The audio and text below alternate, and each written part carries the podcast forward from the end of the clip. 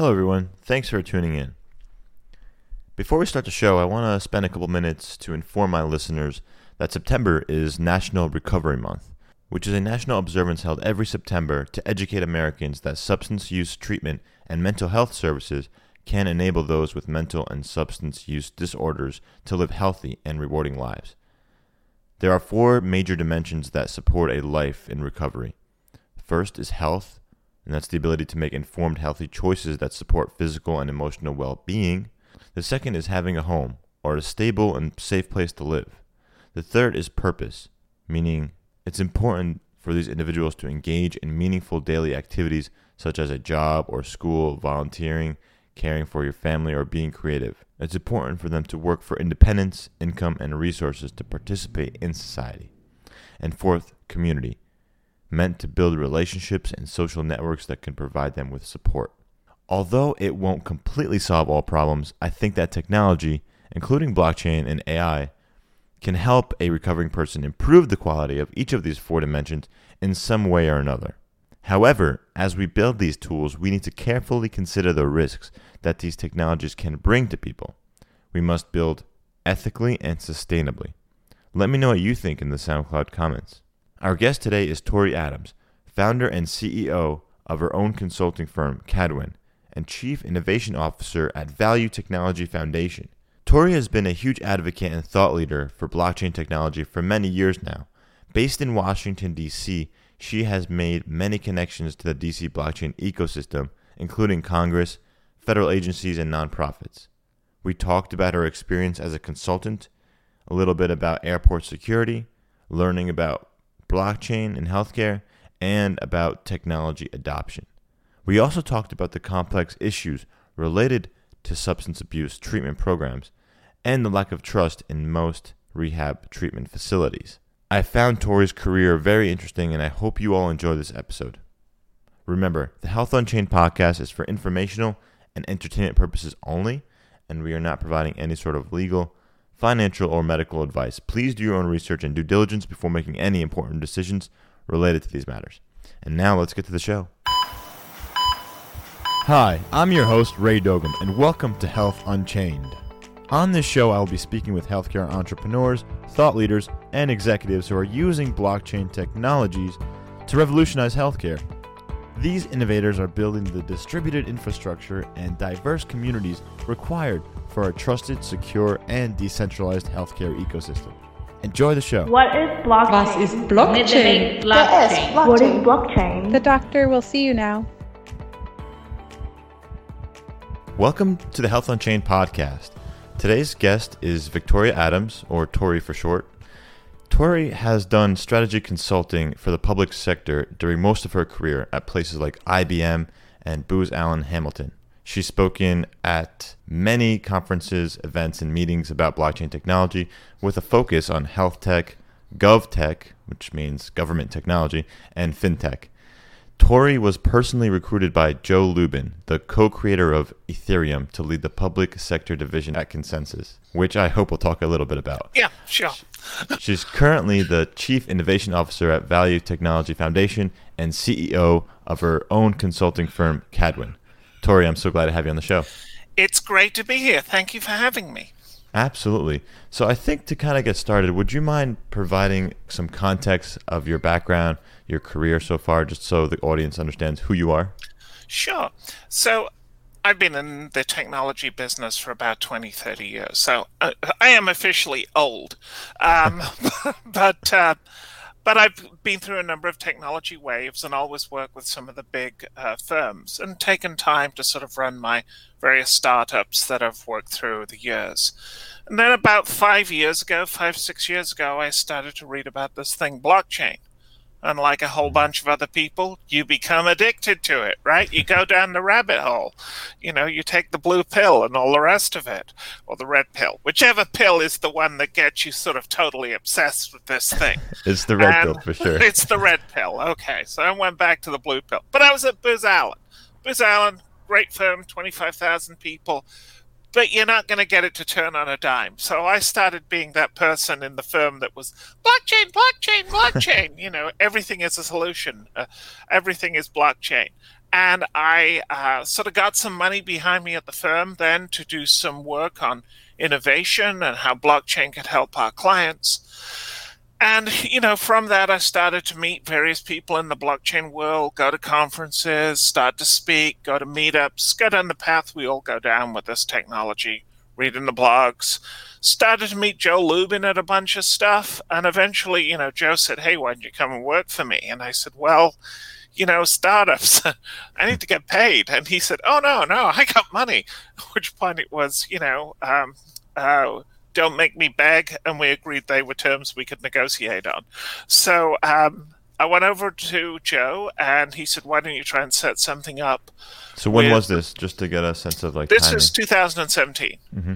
Um, set something up in DC with um, to focus on the public sector and see what can be done there.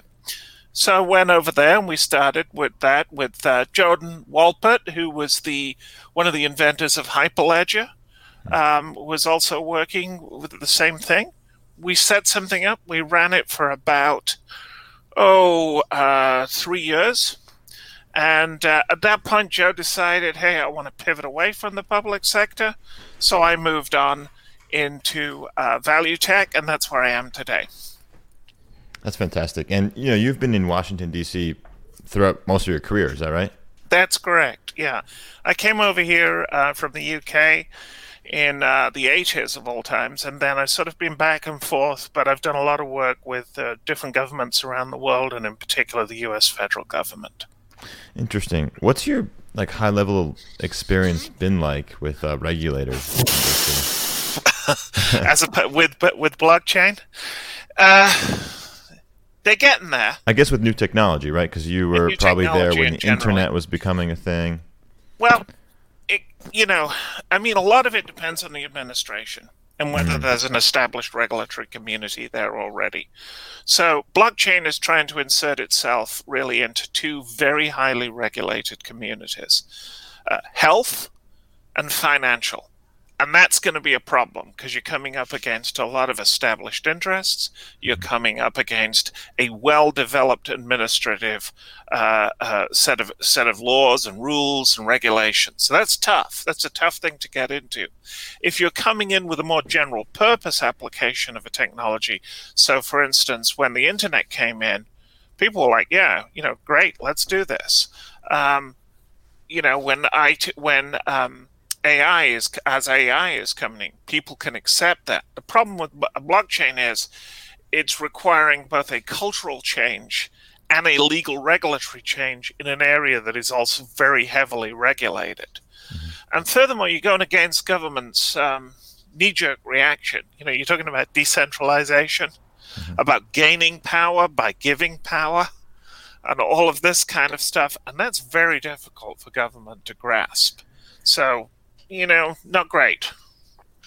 Yeah, and you know, last time we talked, actually, we were talking about security a little bit, and you mentioned that you were actually planning to go to a conference. I'm presuming it's like a teleconference, but it was yeah. on the COVID airport security National yeah. Academy meeting. Yeah. Can you talk a little bit about what happened at sure. that meeting?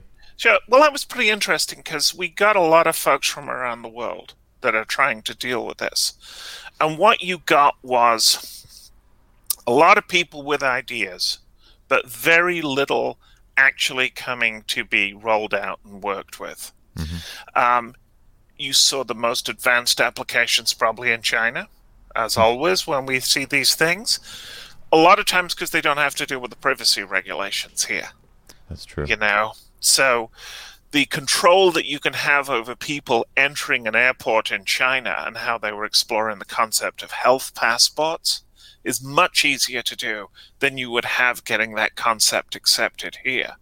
And what was really interesting were things like um, from um, Miami Airport that were actually doing real pilots with blockchain, but they were focusing less on the big issues like COVID and more on you know things which seem sort of small ball but actually are really difficult to do like for instance getting airport air airlines to to share the information about the gates where their planes are coming in, which I didn't know they keep sort of incredibly secret to themselves. Hmm. So when they're flying across the Atlantic from Miami to Heathrow, um, they the, the airline knows which gate it's coming in at Heathrow or planning to come in, but it doesn't necessarily share that with anybody else until the last minute. And so they will using blockchain to share that information, uh, which obviously is getting around the thing of um, my gate is at B27 and I've just discovered that my connecting flight is at C111, you know, and I've got to get run. there. I got to run. Um, so they were using blockchain to share it because apparently a lot of the, the, the, airlines feel this is competitive information to know how quickly they can turn gates around and move through. So they were sharing that. Small application, but something you can get going. On the COVID thing, nothing really. And the two things that really struck me were related to what's uh, known as the cold chain and then converting um, passenger planes to cargo planes. So the cold chain, very interesting. Uh, the cold chain is essentially temperature controlled air cargo. Uh, very little air cargo, you know, less than, I, th- I think, I might be wrong, I think the number is about 20% of, of, of, uh, of pharmaceuticals go by air. And a lot of it is because they haven't got this proper documentation and proper controls for maintaining temperature. Um, and in fact, 50% of pharmaceuticals that move through the cold chain by air cargo um, are contaminated or are non usable by the time they arrive at their end point. Now, that's going to be a big issue when it comes it's to COVID. And, yeah, yeah, it's yeah. a hell of a loss. So you go by sea for most of the time. That's going to be a big issue when we come to vaccines for COVID. Because what we're going to have to do is move billions of doses around the world quickly or just around the US. You know, if we start producing in a central location in the US and you're trying to uh, inoculate 330 million people, that's going to require a lot of movement. And if you can't go through that cold chain, there's going to be some problems. So, using blockchain as a supply chain tool there to track that uh, temperature is maintained, that you're not getting tampering with the product, and you're not getting theft. Because anytime you start moving something through a supply chain that has value, and those initial doses are going to have value, you're going to get theft. And there was a lot of interest in that. But what I found really interesting was the you know, there was interest, but there wasn't somebody saying, I'm doing this, I'm stepping up and doing this. Hmm. Um, and I, I, find that very interesting why that was going on. The other thing that was interesting too was, uh, especially in the early days of the pandemic, there were a lot of planes when there was nobody flying that were being converted to cargo. So they were putting like ventilators in seats and taking cargo in a place that's not set up to take cargo which then lacked a lot of the um, of the of the reliability that's in typical air cargo things, and having to mm. to then use the airports to move things in and out. Again, anytime you're moving something of value, you can get fraud and all of this. And I know people talk about RFID tags, but I suggest you go online and just type in how to spoof or hack RFID tags, and there's a whole bunch of online tools you can download to your phone to be able to get around an RFID tag. That's Again, interesting. I didn't know yeah, about all that. Yeah, I, it's kind of crazy. Again, talking to various people within the supply chain business.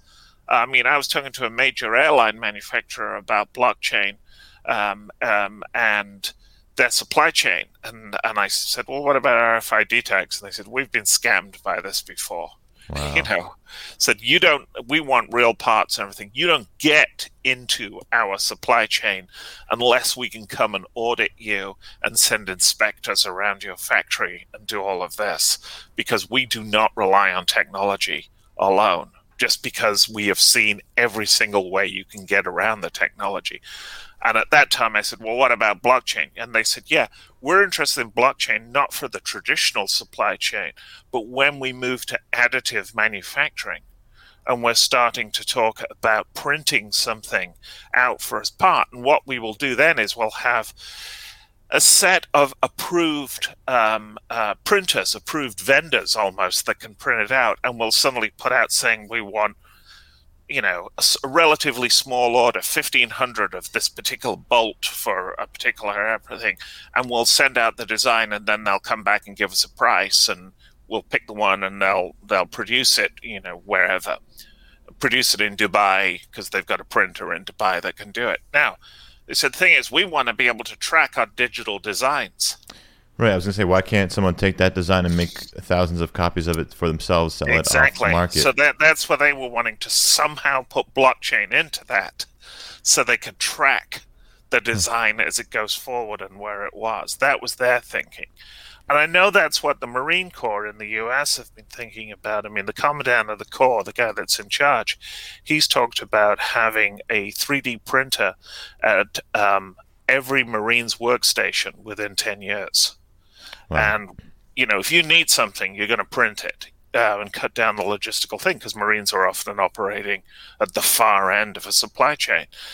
And what the Marine Corps then is very concerned about is how can we stop one spoof designs coming in where somebody says, you know, it's meant to be this widget you need for uh, for a I don't know for a for a water purifier, or water know? purifier. Okay. and and it turns out not to be, and the whole thing explodes. Or equally, that somebody takes your fancy dancy uh, secret squirrel listening device and uh, steals the design. So again, I know the folks at Simba Chain have been very active in thinking about this kind of stuff. So.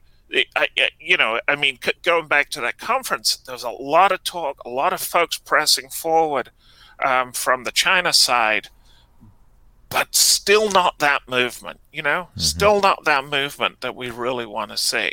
Do you think that COVID has prevented people from moving forward? They're just trying to like figure out with the technology they have, they're trying to figure out how to manage COVID without introducing potentially risky new technologies. I think that's been a, I think that's a, theme. big thing. Yeah. I think that's a big thing. I think when you look at it, you know, an emergency isn't a good time to begin something new, right? You know, it's you're up to your ass in alligators and all of that. and especially when you're talking about something that is still an immature technology, you know, that, that is still developing and you're trying to do that. And I've just got my notes up here that I'm looking for, you know, and, and then in these situations, you got to get a lot of buy in from stakeholders. And we've still got the problem dealing with blockchain that when you go into blockchain you can't sell somebody so much on the end benefit. You have to also explain them why it gets to the end benefit hmm. You know it, i mean i've tried to sell this to all kinds of people and I'll, I'll you know they say but what is it Well, Uh, what is you know. what is your approach with that? So let's say you have a potential new client. Uh, what's your consulting approach when you are working with them? Well, we get three kinds of clients come to our door, right?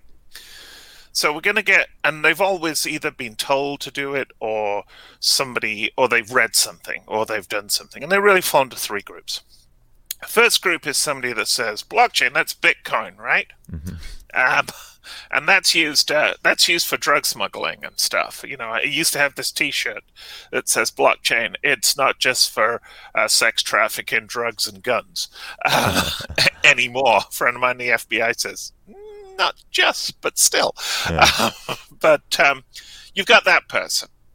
But all, I mean, you, could, you could argue cash does the same thing. It enables Exactly. the same That's thing. what I always say. But that has, to be physically there. So there is Yeah. like a component of that cryptocurrency or digital currency that makes it a little easier for those Yeah. um those bad actors. But what can you do? Yeah. And I always say, look, if you're a bad actor, the last place you want to do is put records of your transaction on Oh, a right. digital thing that will never change. Right. you know, uh, you know, you know, and also you say things like, "Well, you, let me introduce you to one of the biggest money laundering organizations in the world. It's called the United States banking system."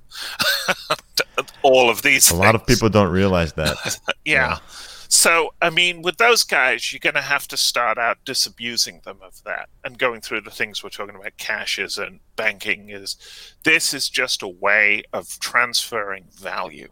You mm-hmm. know, be that money, securities, data access rights, permissions. It's Content. more than it's yeah, it's more than crypto. We're going to have to move out of there. And that can be a long time working through that and coming up with lots of examples. The second type of person we come is the enthusiast. you know, mm. and they've read something and they've got true religion and they want to put everything on the blockchain. They want to put dogs on the blockchain. you know, they've, they've done all, all of this and they really just want to take their existing processes and put them onto the blockchain. And often there's no benefit, you know. It's in fact you've just made it more complicated. Hmm. so a lot of that is like talking them down from doing that and saying, can we find that use case that you're going to be able to say to your boss, there really is a business case for this, you know? Mm-hmm. And then the final one that you rarely see is someone that really gets it, you know? And and with them, I mean, the difficult thing is the two of you together, you know, when you're talking to them, you can almost convince each other out of any use case mm. that comes in. So what we normally try and do, or what, what I've done is, you know, do, do the ideation session. Let's sit down. Let's walk through things. You know, do some homework before I come with three or four use cases you're thinking of. Because most people don't come with, I've got a use case. I've got something I want to pilot. They come with a general feeling mm-hmm. of it that I think this would be good for my business somehow.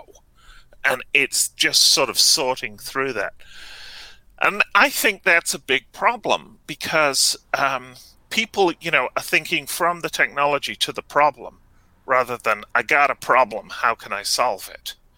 Uh, and you know, and there's you got to get a bit of both, but that there is that sort of the technology focused solution. Got you.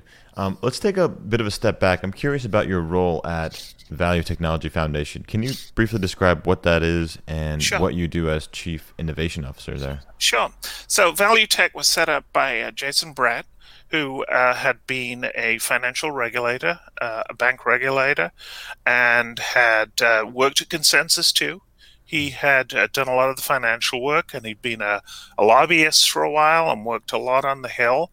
And he writes for Forbes and has been on CNN a few times. And he set up this uh, foundation, 501c3, mm-hmm. to be able to sort of bring that Washington community together to start to talk about things, not just as a sort of meetup, but where we could actually bring in some of the big firms, some of the big technology makers in DC, and then some of the congressional staff and some of the folks from government, and begin to talk about what are some of the interests we are we have in common, what are some of the common problems we're seeing, and how we can go forward both in research. So, we managed, for instance, to get uh, a piece put into the current um, um, appropriations bill. Jason worked hard to do this, such that um, to fund a uh, $20 million um, blockchain center for defense research and a $20 million uh, defense, uh, one for civilian research. Hmm. And now, that goes through that's going to be great. It's got to go through the Senate stuff and all of this. But our goal is to achieve real things. And that came up talking to our membership, talking to other folks, saying, you know, what do you guys think we need to move this forward? Now, what I specifically do there is try and work with a lot of developers and a lot of small firms that are emerging and start to say, what are some of the innovations that are coming up? What are some of the blocks that you're seeing? How can we come up with new things? You know, what is what are you seeing that is stopping you moving ahead? you know so for instance with a lot of this covid stuff and a lot of the uh, uh, that's attracted a lot of my attention towards supply chain and talking to a great many people that are trying to put supply chain applications together, one of the things that we began to sort of see was most supply chain applications in blockchain we've seen to date have been very much focused on B2B, business to business, right? Yeah. So you can either see the situation of uh, Walmart, where it's acting as a monopsonist, as a single buyer, who is trying to control and discipline its supply chain using Hyperledger. You can also see uh, uh, consortium blockchains emerging where you have multiple parties and they trust one another a bit and they're trying to move things around. Now, none of these have really taken off. You can say Walmart maybe has taken off, you can point to, but they haven't really taken off. And I, I think that we fundamentally started to see that and what a lot of entrepreneurs in this space were saying is that this was a nice sort of blockchain was a nice sort of middleware add-on to mm-hmm. these firms, helping them document and record, especially when you needed a a um, a, um, a, system of record to say A went to B, went to C, went to D. But there was no other commercial advantage to it. Um, so we started to talk about where were those industries that really needed it. And this is why we eventually ended up talking to Congress about, hey, could you uh, think about a defense application? Because there's so much in defense where you really need trackability and traceability within your supply chain. But the other thing we started to see was, you know, folks would say, I went to company X, which talks about being, its supply chain being ethical and sustainable. And we thought that'd be a great sell for us. Um, you know, they make uh, they make pants, and they get those pants from um, the fibers are ethically sourced, and they are put together in factories that represent glo- that uh, follow global um, uh, uh, human rights and labor rights, and all the rest of it. They said, and we didn't, we weren't finding that was an event. They weren't buying. And I said, hmm. well, that's interesting. Why? And as we started to talk to them, the one thing that we found very much was because you couldn't say to your consumers in such a business that our um, products are ethically and sustainably um, sourced because we are using blockchain, right? Yeah, it's a tough thing to It's a tough thing because the public doesn't get it yet. Mm-hmm. You know, uh, they don't understand that statement. So you might as well say because we are using unicorns you know they don't there's nothing again we come into this thing of well i have to explain to you that it's this decentralized system that uses cryptography and blah blah blah blah. And you know there's this thing called a hash you know, you know and all, all of that immutable stuff. ledgers you know. Yes, yes. and the public are like yeah you just lost me at this technology um, so you know we're, we're a lot of what we're working on now is like communication how can you communicate that to the public? What does it take? You know, does it take a celebrity to stand up and say, "I use blockchain; it's the best thing there is," or you know, is there a way of communicating this in such a way as you can really break through to that B2C business to consumer thing where blockchain becomes a value add to your product rather than some internal management uh, device. Yeah, well, I think actually there is one way that might help these consumers engage more. Let's say you are sourcing eggs, right? And you want to mm-hmm. make sure that the eggs are being sourced appropriately from chickens that have been treated well. Um, it would be great if there was a barcode to scan on your yep. egg carton, and then you can see all the different locations it was it was exactly. at during that exactly. process. But then you can argue why can't a database do that versus you know like right. FedEx does that now. I know where my package has been in the right. last few days. I think what what's key here is we want to make sure that each um, location point or access point of that um, of the supply chain has its own unique features to it or something. You know, you're able yeah. to like prove that each stakeholder works independently actually, but yeah. they're still able to communicate over the same channels in a way. Yeah. Yeah, and and there, you know, I've I've been thinking about this that there are sort of three levels uh, of blockchain supply chain when we're coming at Level one is the thing we're seeing a lot, which is essentially just developing a system of record, mm-hmm. either for regulatory compliance or for your your own internal management. And I think there's a great deal of possibility there, but it's it's quite limited. Uh, level two is when you're starting to bring the consumer in, where, as you're saying, um, look, you can track where these eggs have been and maybe you know if you download our app and you you hit the the barcode the blockchain you know it'll come up with something saying this this thing can't be tampered with can show you a picture you know a picture yeah. of the eggs or a picture of the chicken of the chicken something like right. that like this and you can see it happy chicken going around the field rather than in a cage now I think there's a lot, a lot you can do there, and I think people just have to sort of sit down and think about that. And it's going to be the proof to the consumer because the can and people respond to visuals people respond to you know video you can do this now um, the third level i think is when you get into things where the consumer can actually interface with the supply chain you know i can tip the guy that mm. uh, picked my coffee you know there is some crypto reward system where i can say hey you did a great job click or you know i'm wearing these pants i really love them And I want to say that the workers in Plant 42 in, in Juarez, you know, just kicked it out of the park. Because one of the things that we're seeing now, I mean, uh, you know, there's some great books on this, but the whole idea that, you know, we are moving to an economy where we want to have that connection. We want to have that connection with the producer. We want to have know that something's sustainable. We want to know that something is, uh, you know, uh, is ethically produced, and pe- that matters to consumers, especially younger consumers. And also, you know, you get into this thing of how do you show status nowadays? Mm-hmm. You know, if, if, you're Donald Trump, right, the the eight, the archetypal eight guy, you know, you have a plane and you have a, a gold toilet, you have lots of stuff Mm-hmm. And uh, now, you know, how do you show status? Well, I have this serene, beautiful apartment with uh, sustainable oak floors and everything, and I have minimalist design. You, today, if you show status, you're showing that this particular coffee cup, the coffee came from one hill which has the best coffee in the world. Now, when you're selling that to somebody, being able to have them to interact with that, to know it, is a real advantage commercially. And I think when folks take that, that's when they're really going to start to see the benefits of that.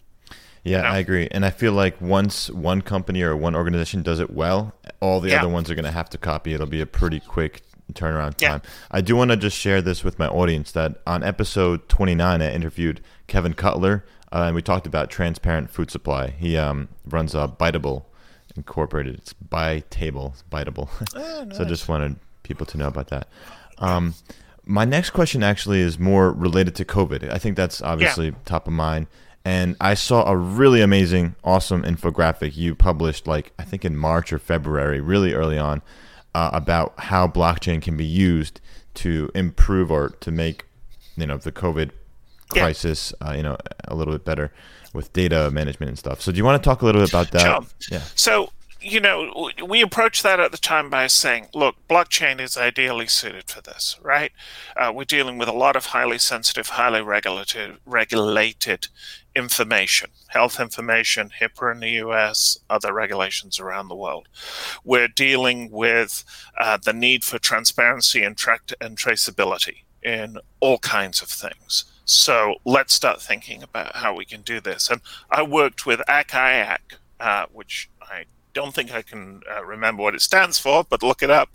Um, but that is a government industry partnership that is sort of working together to do this. And, um, you know, at the time I, I said, look, there are these use cases. So we said, there's a straightforward use case that's there for track and trace when it comes to uh, medical equipment, when it comes to um, um, uh, when it comes to uh, vaccines, therapeutics, all of that is there. We're going to want to know that this is the real thing. As I said, anytime that you get into something of value, there will be thro- fraud, there will be theft. So we need to get that down. Secondly, there is a huge potential when we come to sharing information.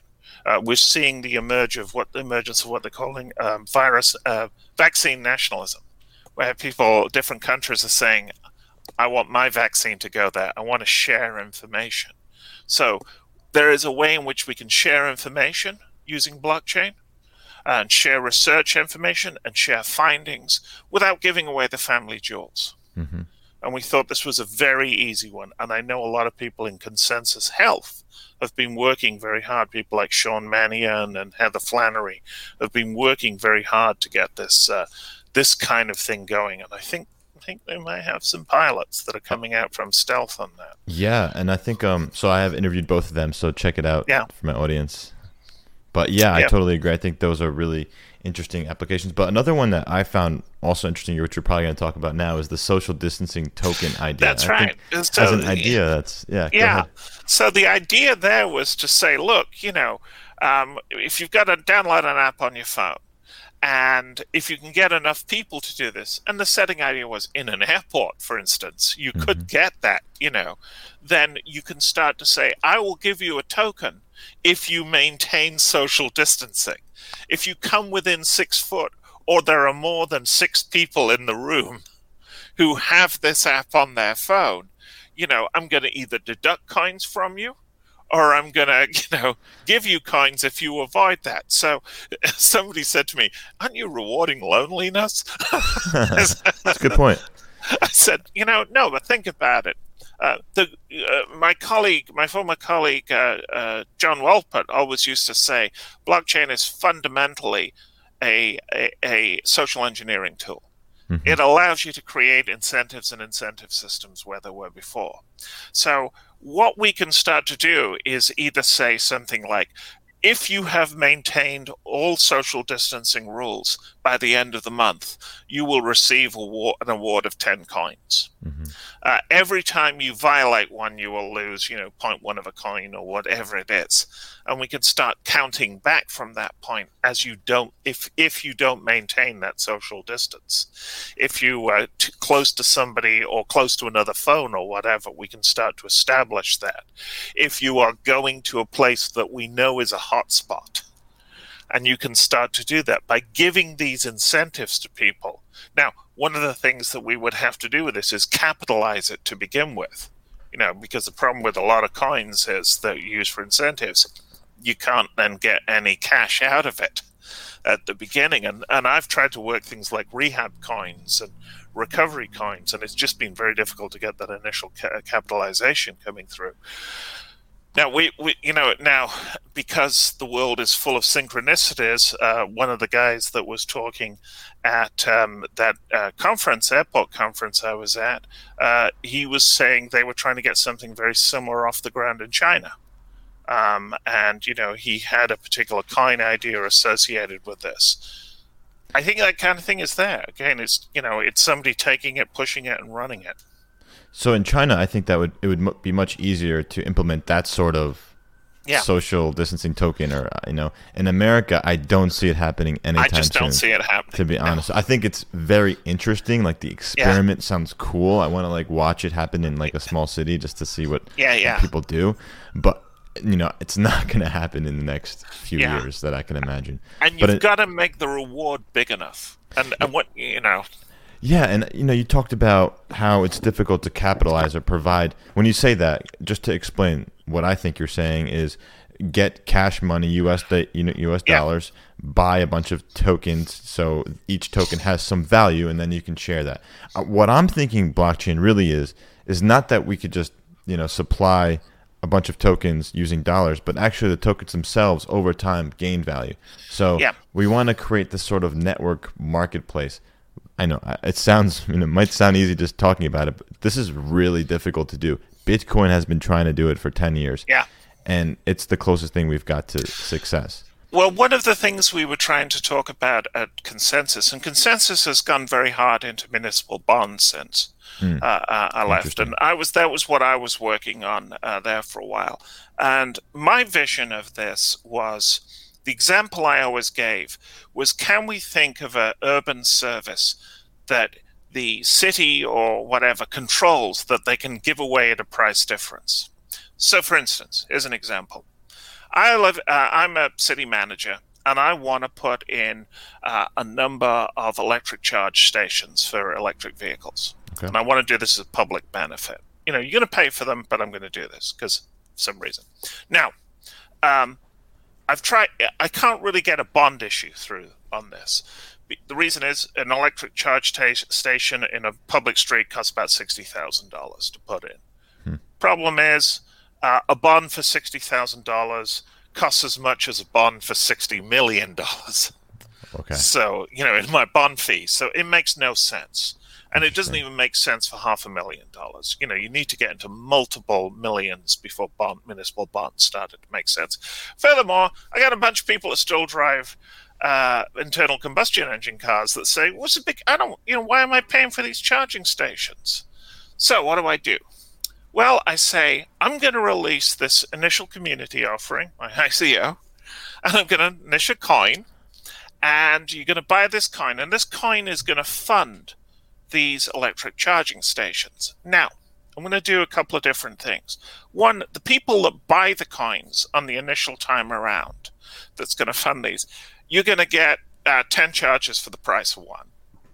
So there's an incentive for incentive. you to do this mm-hmm. rather than say, I'll just use them when I got them. And secondly, I'm going to get around the opposition because I'm going to give everybody who's a voter in the city, everybody that's uh, a resident over 18 and all this, I'm going to give you two coins. I'm just going to give you two. So everybody's going to get two, but if you want to buy a bunch more, you can buy them. And I'm going to set it to do this. Now, why do I do that? Well, one, I'm trying to buy off opposition uh, to my thing. But the other thing is, I'm trying to create a secondary market for those coins.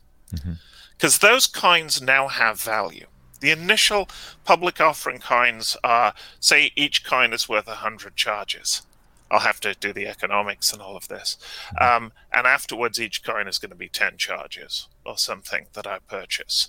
Well, I've now created a bunch of people with an asset of the, ch- of the charges I've given who can now start to trade and sell them on an exchange.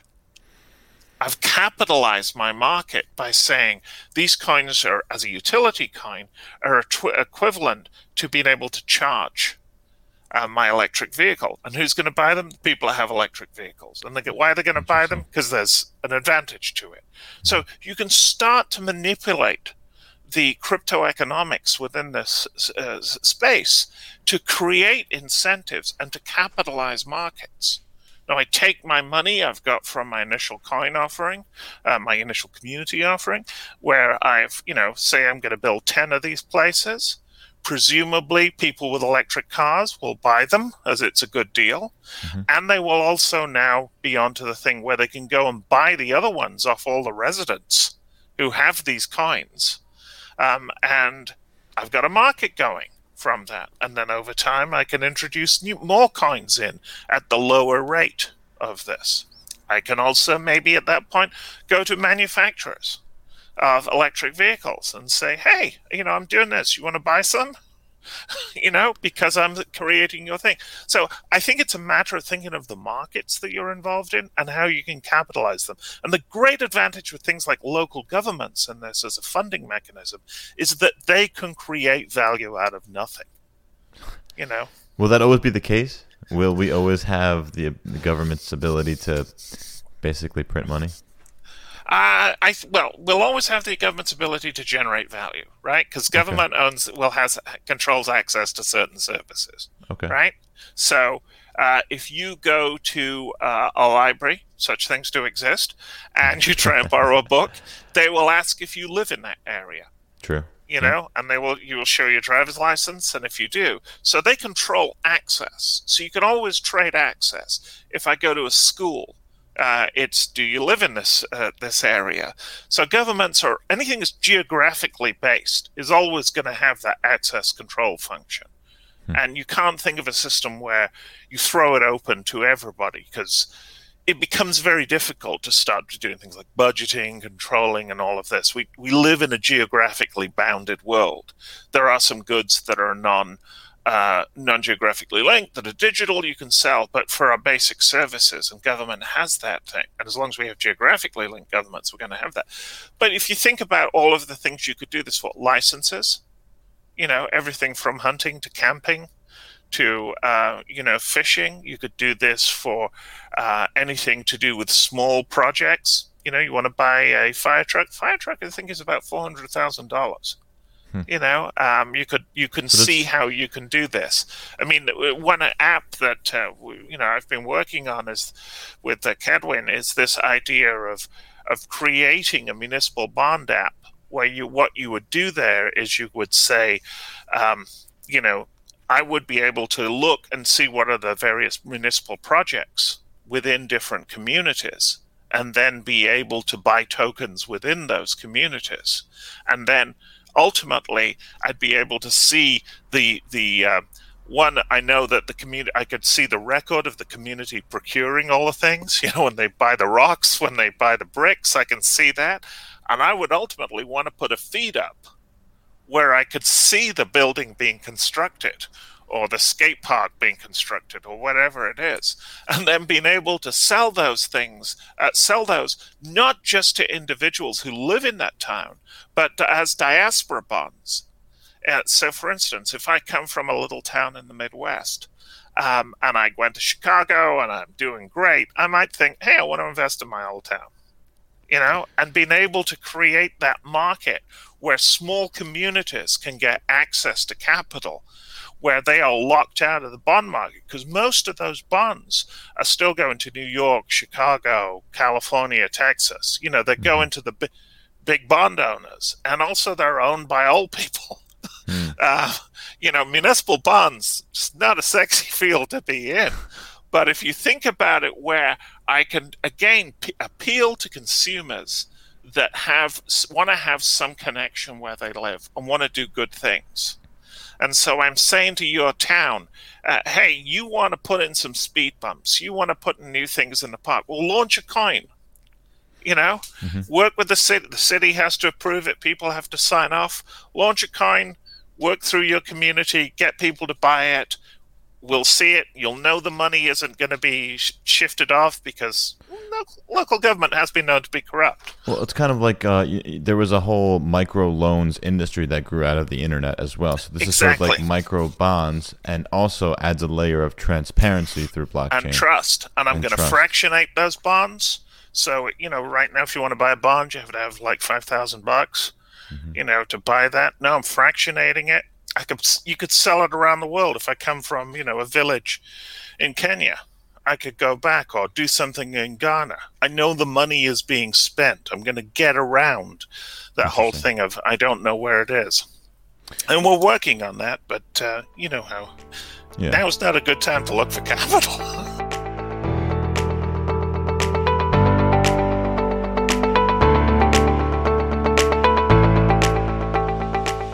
Welcome to the Health Unchained News Corner. Social media has given humans so many amazing ways to connect with each other on a global scale. There's a Facebook community for everyone. Families can stay up to date virtually. YouTube videos can teach you almost anything you need to know. On the flip side, however, social media has created a more toxic polarization of ideas that are limited to the organizations or institutions with the most marketing dollars. I will admit, I do look at my Twitter and LinkedIn feeds multiple times a day unconsciously searching for the next dopamine hit from the likes and the comments. The reason I am talking to you about this in this episode's News Corner is because one, I recently watched The Social Dilemma on Netflix, and two, I recently saw a report that a 15 year old girl from Oklahoma attempted the Benadryl TikTok challenge and died. The Social Dilemma documentary featured many prominent tech entrepreneurs who explained how dangerous social media is becoming because of the current financial incentives of the large technology companies. I suggest you check it out when you get a chance. And now to address the Benadryl challenge issue. I'm frankly afraid of what people will do based on something they were told online. There have been countless examples of this, including drinking bleach to prevent coronavirus, the choking challenge, and the notorious Tide Pod challenge. What I'm most afraid of is the introduction of deepfake videos on social media that may more easily persuade young people to do really dangerous things to themselves. We need to change the financial incentives so that idiotic challenges don't become so popular just because they grab the most human attention. Recommendation engines shouldn't be trained to suck as much attention and time out of your day, staring at a four inch screen all day long. So, to quickly recap, Watch The Social Dilemma on Netflix, and please, please do not swallow 14 Benadryl pills to hallucinate. It's not cool, and it doesn't make you cool. There are much safer ways to experience a hallucinogenic state, but we can save that conversation for another podcast. Let me know if you found this interesting. And now back to the show with Tori Adams, CEO of Cadwin. What is your opinion on the decision to send COVID 19 data to the Department of Health and Human Services instead of the CDC? And I think now we're going back to the CDC, right? Yeah. Presumably. Yeah. So, what, what, what was the reasoning behind that? Do you know? I do not know, apart from everything in DC has been chaos for four years. Okay. Um, you know, did, I, I mean, I've lived through a lot of administrations. And normally, when a Republican administration comes in, they've got a thing you know, and it, that thing is always something to do making government like business. well, it's the wall for this efficient. administration, right? That's right. the thing. And they have a big initiative and they do everything, but this this administration has no thing. It's just all over the place. Well, you got the wall. I feel like that's the thing. That's, That's what I. the thing. Yeah. But they've got no like theory of government. Um, so it's going back and forth. I mean, you know, when we were talking with uh, ACT-IAC, you know, one of the messages I said, this isn't a time for experimentation. If we've got any blockchain thing on the shelf, let's get it out. FDA has been doing something using blockchain to track emergency uh, correspondence between hospitals. And that was on the shelf three or four years ago. You know, and that, I mean, they're ramping it up. But Which project just- was that? Do you know the name well, of the it. I don't know the name of the project now, but what the idea was within a, a a public health emergency, there's a great deal of data that's exchanged, and uh, there's a great deal of communications, and you, you want to be able to see who's getting the data when, and you also want to be able to say who got communications about what was going on at an appropriate time. Initially, it was focused on communications because they were thinking they want to do the after action audit and be able to understand who, how, how information flowed through the system. Now, that's out there. That is running. That is running at different hospitals, and that's pretty impressive. But the flows of data between the CDC and HHS, I mean, I'll just say that um, the CIO at HHS just left unexpectedly. Yeah, I saw that. I um, Yeah. mentioned that in one of my recent news corners, uh, actually, and I, I would like to get Jose Arrieta on the show as soon as possible Yeah. to, to talk about that, but he hasn't gotten back to me yet. Yeah. How can blockchain alleviate some problems we face in the battle against the opioid crisis? It's a big think- issue for me. You know, Yeah. my daughter is a recovering opioid ac- uh, addict, and I've been thinking and working about this for a long time. Uh, the initial thing that I started to work with on this was track and trace, especially prescription opioids. And there's a lot of problems here that you have to deal with. Uh, the biggest one is um, when I have uh, get prescribed an opioid um, for, say, a shoulder injury or something, uh, the regulatory systems and the reporting systems are actually not um, by uh, not national; they're by state, and they're not updated very often. So I could be on the border of Ohio and Kentucky, and I could get a prescription which I go and fill, paper prescription, in Ohio, and then I could just cross the river uh, from Cincinnati over into Kentucky and fill it again. Yeah, You that is know, a problem. And so I want to create, you know, you need to create the system where I can ensure your the security of your health information and that I can share that health information between pharmacies, between doctors, between different state regulatory officials, and protect your privacy rights under HIPAA. So blockchain is potentially a huge solution to that. Now, uh, a number of companies have, have tried that, but they haven't really pushed sufficiently into that. And again, I think it's, um, you know, it's lack of political will. And also at that point, you got to get into the politics of it. You know, you got to deal with the people in charge and explain what the issue is there. Uh, the second thing that um, we spent a lot of time looking at was just track and trace the whole of the uh, the system throughout um, throughout the drug. Now, there's a, a a congressional mandate to create a track and trace system and to create an electronic track and trace system, and it's just been ignored essentially. But It's to been be what? able Sorry. ignored. Ignored.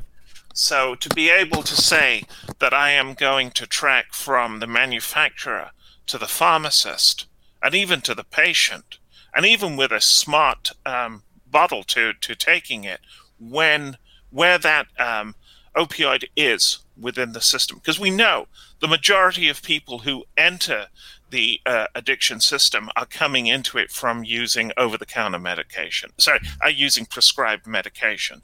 So, for instance, um, you know, I, I think of this as a stock and flow problem. There's a flow of people coming in who are becoming addicted, and there's a stock of people who are already addicted. And we've got to deal with those two things. So we've got to stop prescriptions getting in. And I think we need to work on that electronic system that tracks and traces, prevents diversion of um, opioids from legitimate uses. Um, and that's a perfect blockchain one, going from A to B to C to D to E, going all the way along there. Now, we've even said, we at ConsenSys at the time suggested, hey, even more so, what you can start to do is to say, if you find somebody in your supply chain who's violating the rules, then you should get a bonus. Put a crypto bond in there and, you know, buy it at the beginning. Everybody buys a thousand dollar bond or a ten thousand dollar bond, and if they find an area, they get everything, all those bonds from their pre- their previous parts of the supply chain. Now that's unfair. On the other hand, it'll teach people to find reliable partners. Seriously. Building incentive systems into that. And furthermore, yeah, I was talking to some guys and they had come out with a smart bottle. So you could only take, say, one of these pills a day. And every time you uh, click the bottle to open it, and that it sent a signal hmm. um, to and registered that on, a, on a ledger to say that. Now, there's a big industry, and the, the, smart bottles apparently are a big deal. So, working with them, but uh, to do that. But I think the whole thing of tracking those initial doses and also going right back in the supply chain, it, it's going to take frankly, a change of administration for the administration to say, hey, you have to do this. You know, you have to come down and show that you've developed this system. Right now, they're just ignoring it.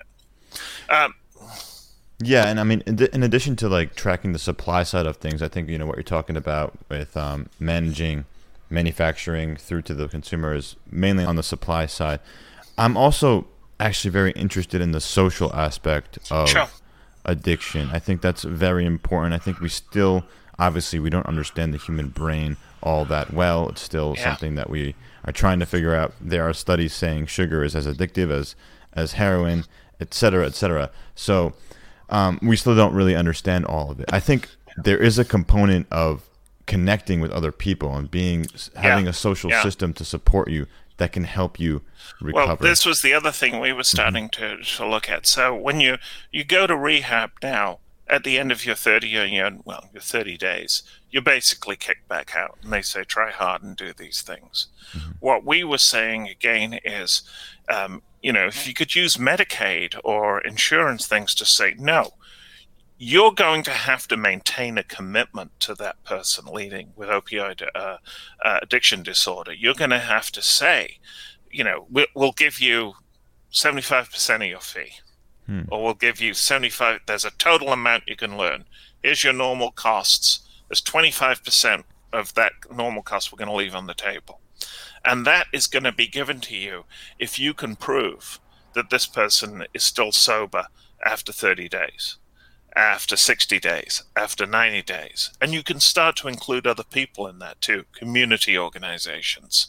You know, there is an incentive, family, there's an incentive system for you guys a money cash on the table by some form of crypto that will be capitalized by an insurance policy because the worst thing you can have from insurance thing is from an insurance company is multiple rehabs. Mm. right? We want to turn this from a treatment industry into an industry focused on assuring long-term sobriety. And the way to do that is economic incentives because they got a good business now. Someone comes in they they fall off the wagon, they can come back in. You know, my daughter went to the same uh, rehab place twice. Um, you know, thirty grand, uh, two times. Now, first time covered by insurance, second time uh, covered by my 401k. Wow. you know, so. Um, Hope she's doing well now. She's doing she's doing okay. That's great. But but um, she and she's been through four or five rehabs. It's a good business to be in rehab. Sounds you know, you're working on people's failure. Hmm. What we want to do is be able to say, you know, we're going to use blockchain and we're going to use blockchain so we can track certain metrics that you want to make. And we're going to have no tampering because the rehab business is full of fraud. Huge fraud. Have you and seen the the Netflix documentary or show called The Pharmacist, where one yep. pharmacist tracks the. Yeah, yeah. I've seen, you know, I could. T- I mean, for instance, when my daughter was in active addiction and when she was sober for a period, she would get texts from patient brokers, uh, people that were in the business of sending um, uh, addicts to any kind of rehab, and it would say something like. Uh, uh hundred dollars for any addict you can send me who has insurance or access to Medicaid. Yeah. And you get that and then put them in, back out in the street, maybe send them to a phony baloney uh, uh, rehab. I mean, rehabs are so badly regulated that I'm betting you and I could go to some state somewhere, start one, mm-hmm. and all we do is provide beds and collect know? the money from Medi- like yeah. Uh, Medicaid and any other organizations. Yeah, and insurance. You know, insurance. so so if you could do something where you could say, look, I want to collect metrics, and these metrics has to be done by a community system, by a doctor, by some independent party, and validate the person has cleared a drug test. I'm going to give you some more money because I want to build into that system for that rehab place for the good ones to start to say, um, I'm going to work it. Also, and if I do that, I'm going to start to build up a record of what works. Because right now, we don't have that data. You know, uh, I mean, when you go online to say, I want to see a rehab place, uh, you're going to see pictures of the Great Green and the mountains and the equine therapy that they do and all this stuff. Right. They're selling the family, they're not yeah. selling the addict. They're selling the wife, uh, the husband, the partner, the mother, the father, you know, anybody like this. They're selling that. You say, oh, yeah, I can see, you know, my Joey there and all. Oh, this is great. Now, they're not saying this is using evidence based medicine and it, this has a 70% thing, but we'll need you to do X, Y, and Z mm-hmm. to come in because no one knows that. So, you know, something like equine therapy, I always, uh, you know, make fun of this. Uh, you know, I'm sure like horses are great and I'm sure being around them is fantastic, but there's no proven evidence to say that that helps you, um, you know, get off your addiction.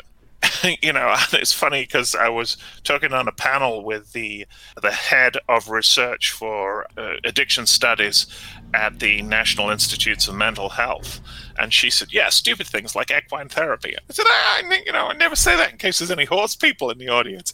but, but you know, if we could get that tracking thing, and if we could incentivize using crypto economic systems for for people to stick with tracking it, we'd also build up that data and the and the rehabs that didn't do that, we'd start to say, hmm, there's probably something wrong with you if mm-hmm. you're leaving a chunk of money on the table.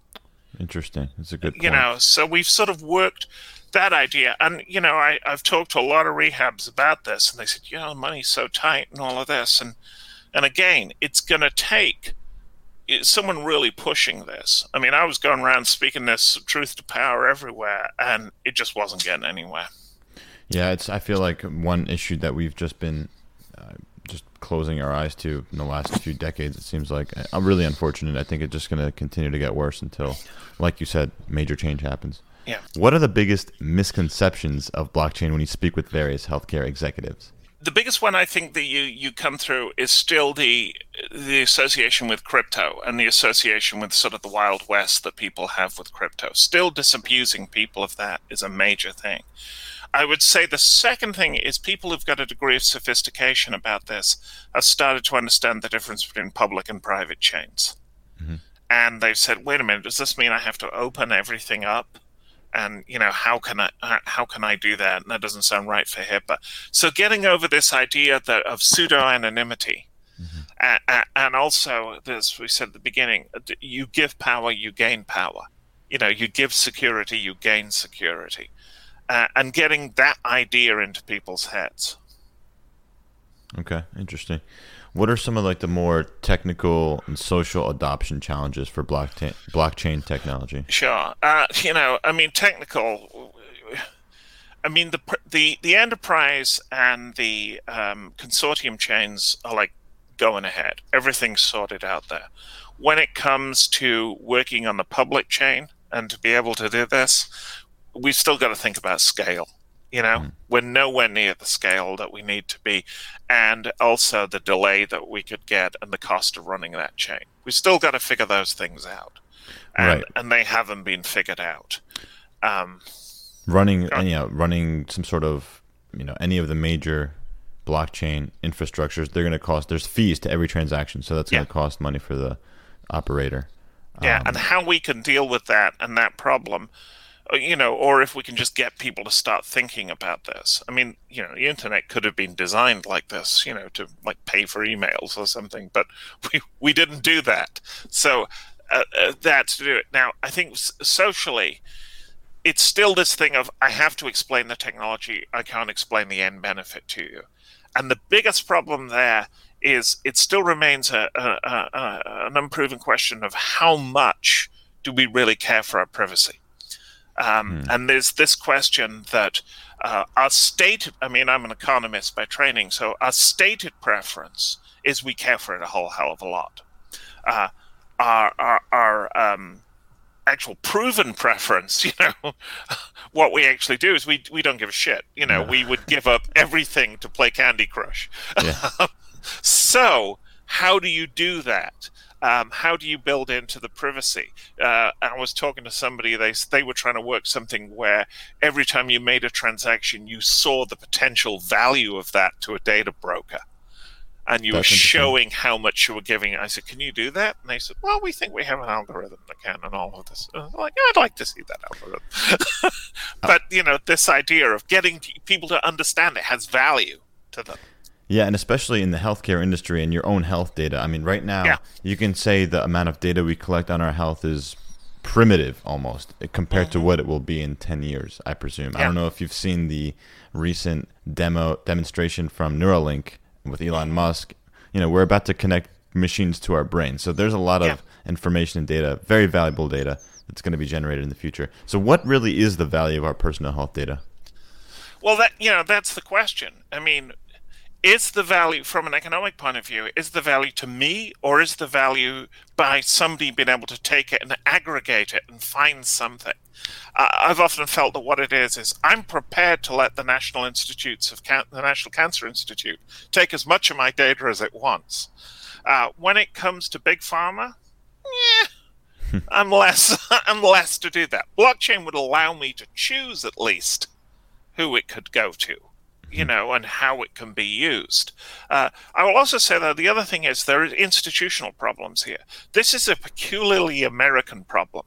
When you talk to people in Europe, when you talk to people in Britain, when you talk to me in Canada, they say, "What do you mean all this stuff about sharing health data?" You know, the National Health has my record and it does this, and you know, it's because we have this strange decentralized system with a lot of extraneous parties that are in the system and that makes the difficulty of getting them all to talk to one another as we're going through. And so I, th- you know, I think that's a huge problem that we're going to have to do. And I think it's going to be education and and things like showing the value of data. If you have this, you can do this. I mean, a, a former colleague, she she was pushing this thing saying this generation is lost. Hmm. we've lost. You know, we've all given up our data. We, you know, we've got these bass act. We can only focus on children it feels that way. we need yeah. to bring children up to understand the value of data. This is the only way we can do this. Um, one of the most uh, advanced thinkers on this is in government is uh, Sharon Leu over in the Department of Education in their program for innovative technologies, and she is really pushing a self-sovereign identity as a way to handle educational records. Interesting. And starting to get thinking on things like educational records. Because we all agree you should be able to. I mean, you know, anytime you've ever tried to get a transcript mm-hmm. uh, from a university, it can be a giant pain in the ass. Oh, yeah. You know, to show that if you're moving schools or something. Um, and a lot of that is, elect- is, um, is regulation that makes that, de- that data so hard to to share, and she's been working to try and encourage uh, different school systems to do this. I mean, I went to a, um, a session that she was running at the Department of Education. It was a guy from um, the uh, the Education Authority that was uh, uh was the authority over the Parkland shooting. And oh. he said, you know, he, he, was a senior administrator there. He said the day that happened, uh, he said, um, I, you know, I got home and I got an email from somebody from somebody in my office saying some incredible number, several several hundred people had gone on to the special education database that night to see what the net to see if they could find the names of the people. Now he said it started to occur to them then just how many people within their school system had access to the special education database, and this was because somebody the news item came out that the shooter was a special ed student, and then from that too, you know that you didn't actually have a record of who you were when you logged on, or they couldn't easily access that. And he said, I don't know if that was just purient curiosity, or if that was some scuzzy uh, media outlet paying somebody who had a teacher who had access to it. So mm. he hmm. was saying, we are moving to self-sovereign identity. We're just we're just going to do it. And Sharon Leu at uh, DO, the Department of Education is very interested that if you're moving from um, uh, uh, Dallas to um, to San Francisco when you want to be able to show, especially agile adult education quals, you had this training in this, that you can easily show it and have it mobile and have control over that information. And, uh, you know, all I can say is there were about 30, 40 education um, systems there, universities, and um, different uh, education records companies, and they were all very interested in it. So I think what it might be is it starts somewhere like there, where the stakes are lower, right. frankly, where there's an obvious business case. I want to get my data, mm-hmm. um, and and you don't have the high stakes of health data. Yeah, I agree. I think there's a lot of hesitation to using, uh, you know, uh, decentralized identity for patients right now, but they are using it for providers. So that is kind yes. of happening. That's being it's pretty successful so far. There are many companies yeah. doing that yeah. now or trying to do it. Uh, I've interviewed a few of them too. Oh, great.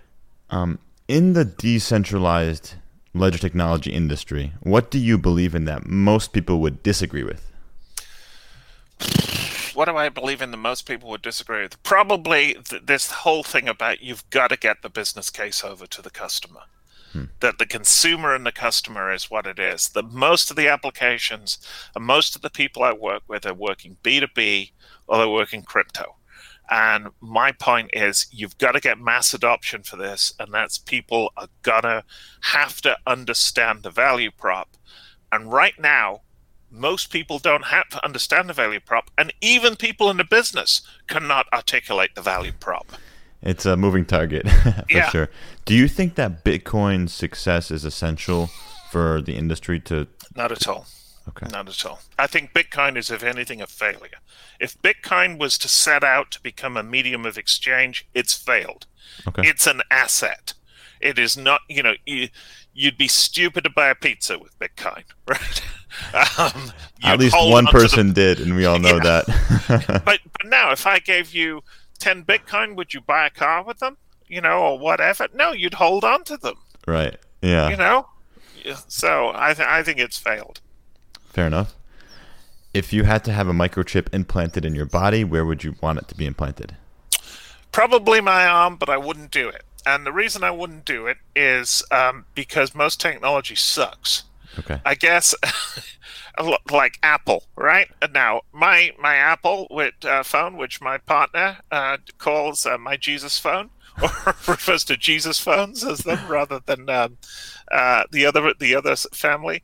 Now, they just uh, iPhones just work and they're great. So if Apple had a chip, I'd love it. But I also know from having an iPhone that there's always the long march to upgrade. Mm-hmm. they would be slowing that chip down they would be messing with it, and I would have to get a new chip put in every five years. So I'd have it nice and easy where they can get it in and out of on my arm. Let's see it. Fair enough. Um, are you currently watching any interesting TV shows? Uh, we talked about The Pharmacist, but anything else you would like to share that you think would be? What am I watching now? What am I? I'll tell you what I have been watching because basically I've watched all of television. Okay. Um, over COVID, I've done television. I've done it all, and um, I very much enjoyed recently watching a French TV show called uh, uh, Un Village Français, which my bad French can translate into a French village, uh, which dealt with. Um, life under a typical French village during the German occupation going through mm-hmm. each year from 1940 through to 19 well actually 1946 47 of what happened. And it just goes to show that everybody everybody ain't compromised right? Nobody's hands were clean. It was tough. Even if you did good you did bad. Yeah.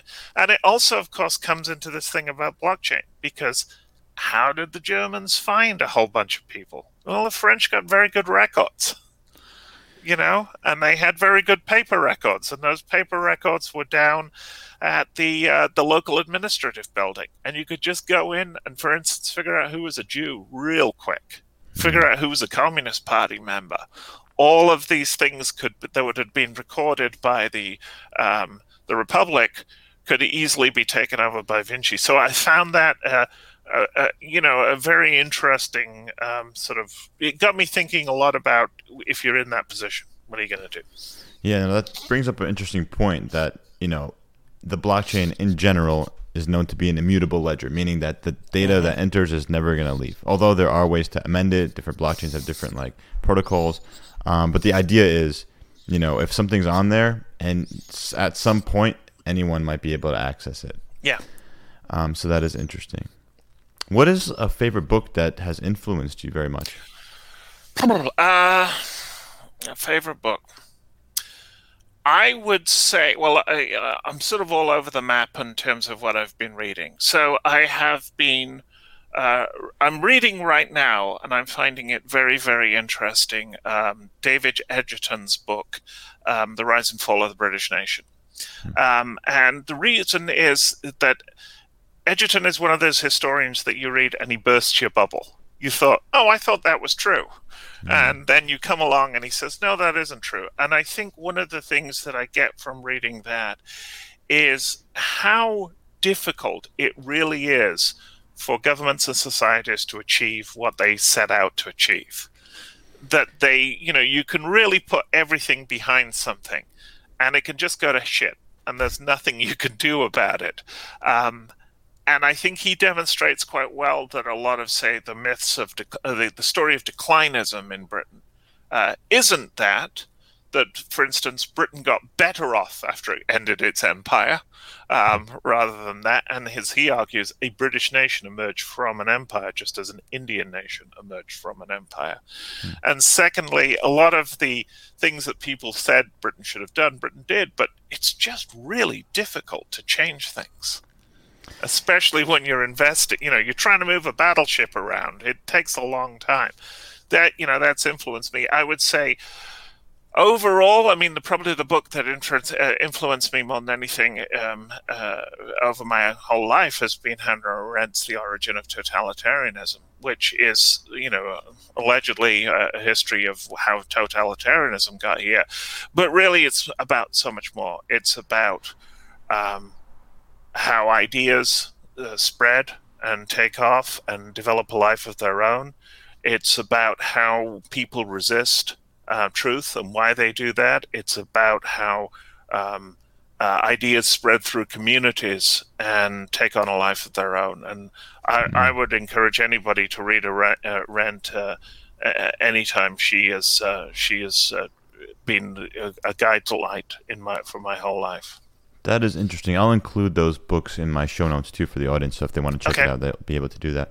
Um, have you ever read the the problem with political authority by Michael yes. Huemer? So I, that yeah. was one that came to mind when you said uh, the yeah. the book you mentioned, the second one. I think. Yeah, yeah. Check that out. Yeah, and there's a great documentary about Arendt you can look. Uh, I think it's called A Life of Ideas. Uh, very interesting person. Uh, you know, German Jew um, sort of left uh, Germany with the Nazis just behind her. Eventually, ended up in Princeton, hmm. um, and um, you know this uh, had an affair with uh, Heidegger, who uh, later who was her professor and who later became a big time Nazi. so just very interesting person. Very interesting sounds like an person. exciting yeah read. Exciting life, yeah. Although I think I could do with less excitement. yeah. Um, so Tori, I really enjoyed speaking with you today. Thank you so much for your time. You. Well, thank you for having me on. Thank you. Talk soon. Hey, y'all, you cyberpunk health warriors and nimble digital disruptors. Check out healthunchained.org and remember to subscribe to Health Unchained on Stitcher, SoundCloud, Google Play, and iTunes. Join the Health Unchained community on our Telegram group t.me slash healthunchained. If you enjoyed this episode, tell your friends, your bosses, your teams, your students to listen and subscribe. Thank you.